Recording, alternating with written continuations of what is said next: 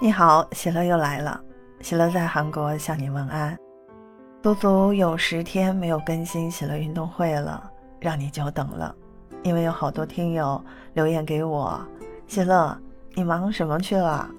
谢谢大家的关心和催更。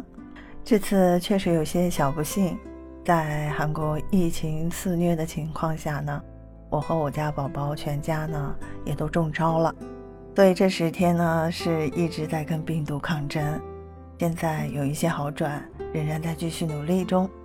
深深的感受到一点，就是健康才是革命的本钱。所以，无论在远方的你，无论在哪里，一定要保重好自己和家人的身体和健康。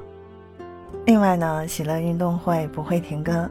喜乐会一如既往的跟大家分享国内外重大的体育赛事资讯，以及体育背后的精彩故事。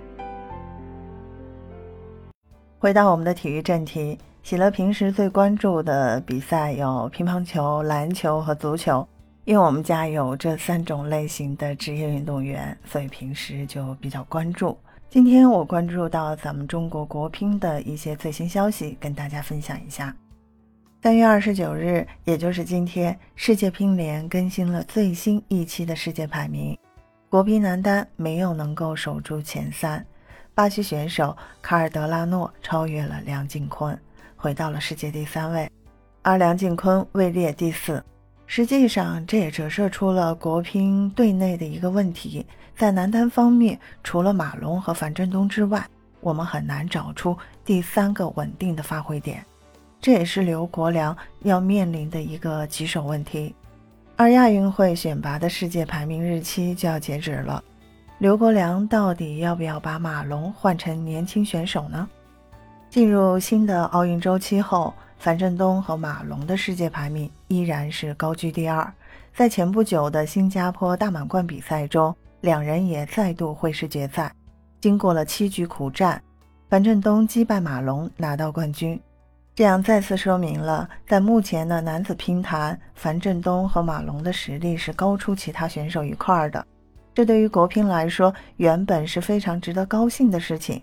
但问题在于，马龙的年龄已经不小了，他已经是一位三十四岁的老将。虽然他在赛场上依旧是生龙活虎，但我们不能忽略他的年龄问题。梁靖昆是国乒中生代选手中的佼佼者。他在世乒赛、全运会都拿过男单的铜牌，可以说是马龙、樊振东之外的国乒最强者了。然而，要和这两位比起来，梁靖昆的问题在于他发挥不够稳定，不能像龙队和小胖那样让人放心。而且，如果马龙因为年龄问题无法参加下一届奥运会，梁靖昆是否能够在单打上和樊振东形成双保险呢？相信很多人都对此表示怀疑，毕竟梁靖昆在这次新加坡比赛中刚刚被马龙横扫，看着两人不是一个层面的选手。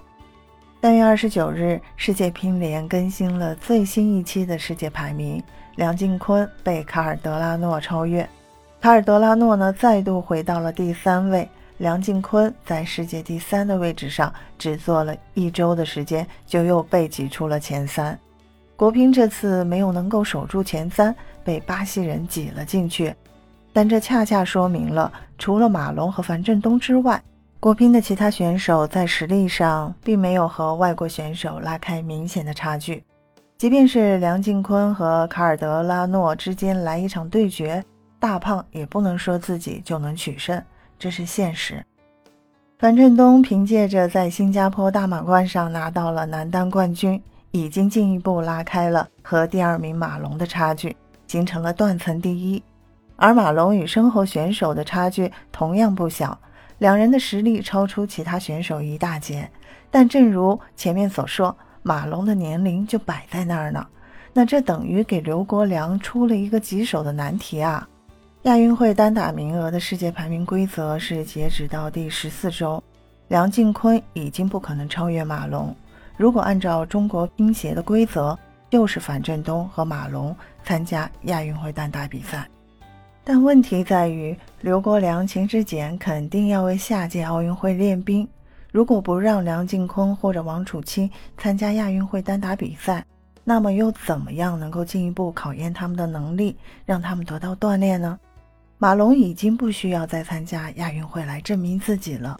换句话说，龙队如果能坚持到下届奥运会，或者梁靖昆和汪楚钦出了一些问题，需要龙队打下届奥运会，那么马龙完全可以直接去参加下届奥运会，根本不需要利用亚运会来锻炼。在这种情况下，刘国梁会不会在亚运会上把马龙换掉呢？对此你怎么看？欢迎在评论区给我留言。感谢收听喜乐运动会，也欢迎您的转发、点赞和订阅。我们下期节目见。